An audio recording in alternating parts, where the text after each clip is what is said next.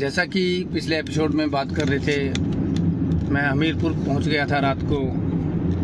थोड़ा सा लेट हो गया था, इसलिए वहाँ से फिर वापस यात्रा शुरू नहीं हो पाई। लेकिन जब हमीरपुर जब पहुँचा, जो मेरा एक फ्रेंड है वहाँ पर, उनके यहाँ मेरा प्लान था कि एक दो घंटे बिताऊँगा, फिर आगे चलूँगा। तो वो भाई साहब हमारे घर पर थे ही नहीं। अचानक सरप्राइज़ देने के चक्कर में मैं पहुँच तो गया वहाँ पर पर वो भाई साहब गए हुए थे अपने सिस्टर के यहाँ पे। तो फ़ोन किया उनको तो वो, उनको टाइम लगा थोड़ा, आधा पौना घंटा। तो वो जब पहुँचे, तब तक करीब करीब पाँच, सवा पाँच बज चुकी थी। और यहाँ से करीब पौने तीन घंटे का रास्ता होता है मकलोडगंज का। अराउंड हमीरपुर से करीब 78 किलोमीटर है वहाँ से।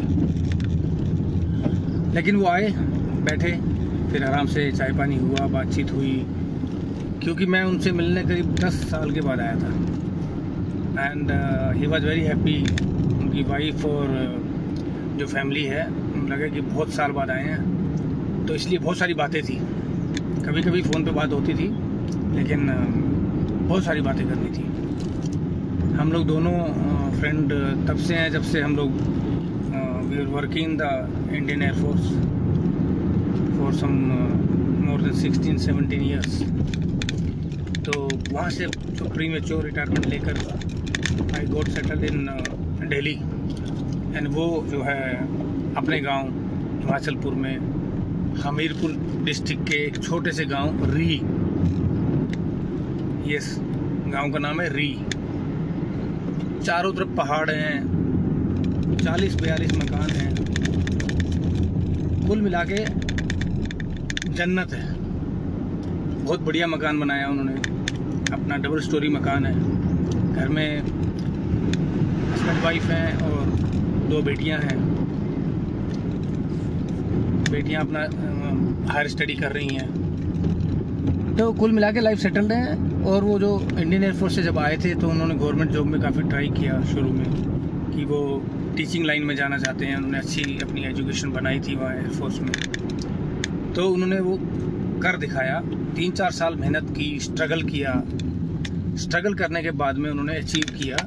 तो he is now senior teacher in a government school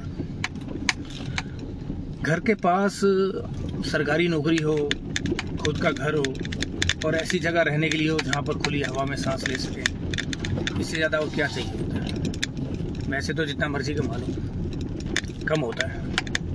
क्योंकि हर इंसान को वही मैं बता रहा था ना कि पैसा तो कमा लेते हैं। वक्त नहीं कमा पाते। क्योंकि तो वक्त कमाएँगे, तब जब हम अपने परिवार को, अपने दोस्तों को अपना वक्त दे पाए। बहुत बहुत ईजी होता है।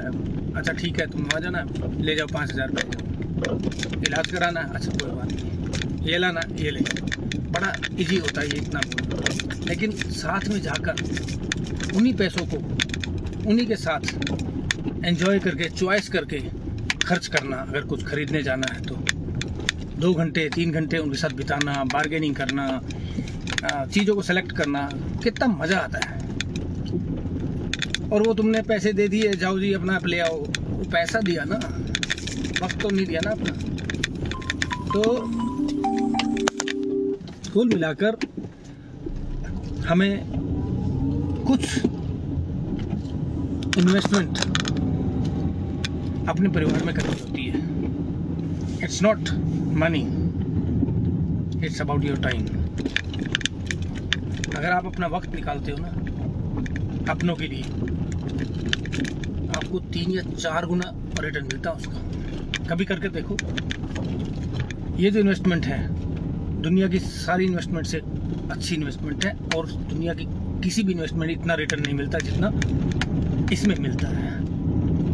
जितना टाइम अपने फैमिली को आप दोगे, या मैं इसलिए मैं दूसरे वर्ड्स में बोल रहा हूँ इन्वेस्ट करोगे you will get good return तो यहाँ पर हम रात को रुके उनके पास में, बातचीत चालू हुई, पुरानी यादें ताज़ा हुई, उनकी वाइफ है, जब उनकी शादी में मैं यहाँ नाइन्टी सिक्स में आया था, बबली नाम है उनकी वाइफ का, और बड़े छुई मुई से थे, आज छब्बीस साल हो गए उस बात को दो तीन दिन रुका था मैं यहाँ पर, गाँव में बहुत एंजॉय किया था।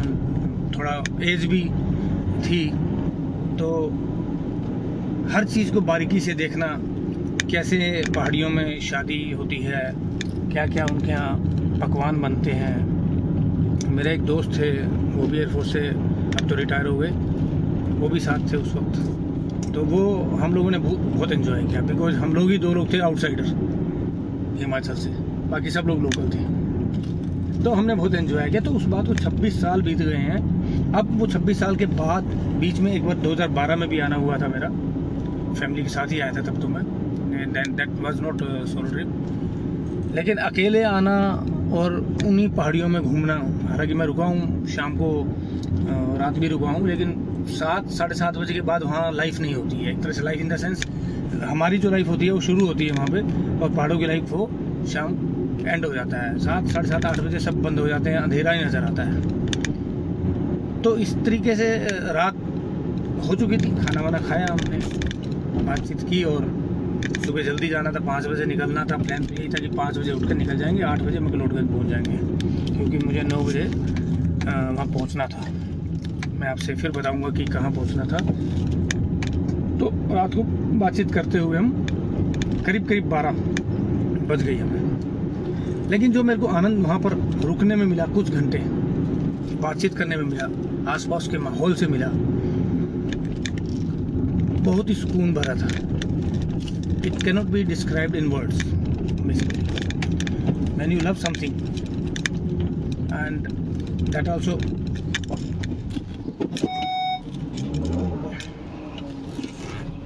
life में मैंने उनको बोला कि सुबह पाँच बजे मुझे उठा देना, मुझे निकलना है। तो भाई साहब इतने एडवांस थे, उन्होंने साढ़े चार ही जगह दिया मुझे। उठ जाओ भाई साहब, पाँच बजे निकलना आपने। मैंने कहा बारह बजे तो आपने सोने नहीं दिया। तो पाँच आलस कर करके कर करके आखिरी में उठा ही दिया।